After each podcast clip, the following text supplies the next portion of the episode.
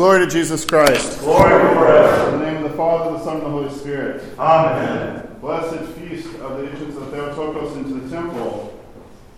For a few of you, this is the first entrance uh, that you have ever celebrated or attended.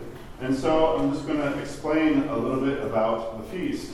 In the icon, you see the Theotokos being brought to the high priest Zacharias. Zacharias is the father of John the Baptist that we read about in the Gospel of Luke.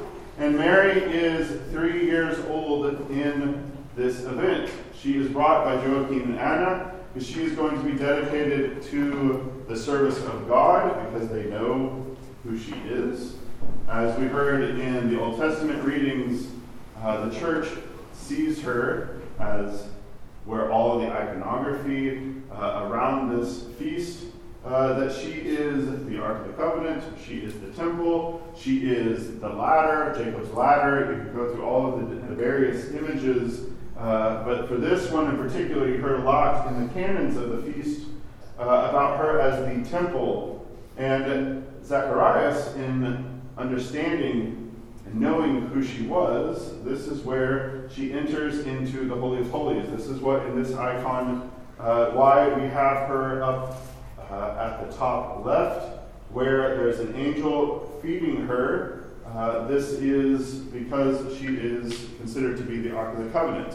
Because at the time, maybe you haven't thought about this, but at the time that this would have happened, there would have been this would have been a rebuilt temple. It would not have had all of the things like the Ark of the Covenant, the, the commandments, uh, Ten Commandments, those things in it, because those were all lost in captivity.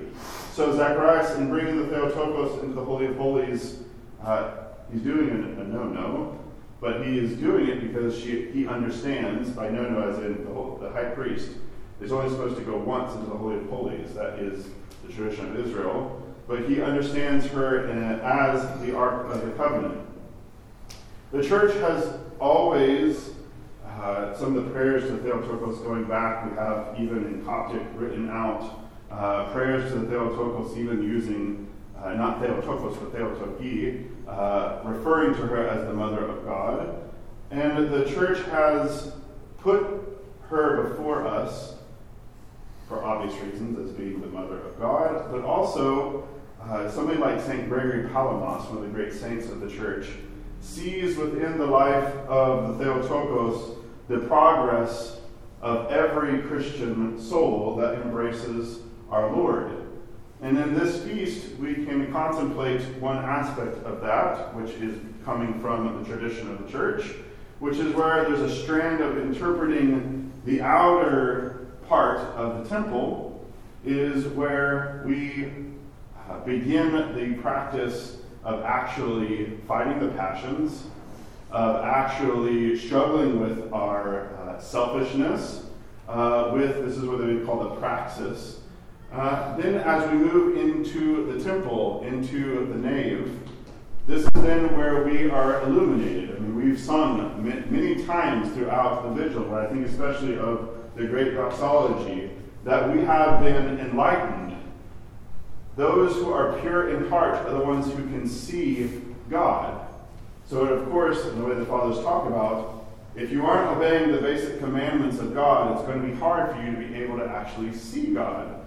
So to come into this section of the temple is to be able to be illuminated. So you have the praxis, uh, you have the illumination, and then you have, as you enter into the Holy of Holies, at the altar, this is where they talk about deification, where you are like the Mother of God who enters into the depth of the temple uh, is fed by the angels, contemplates God, and receives her life directly from him.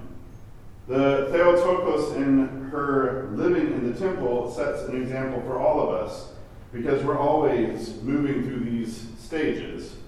Many of us, let's be honest, I'll put myself in this category, are hanging out in the narthex. No offense to the people who are in the narthex right now, but we are just trying to obey the basic commandments of God.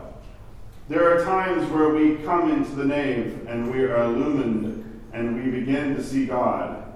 And maybe few of us are able to actually penetrate into, as the fathers will talk about, the darkness of God, to enter into the very depths of the temple, into the very presence of God.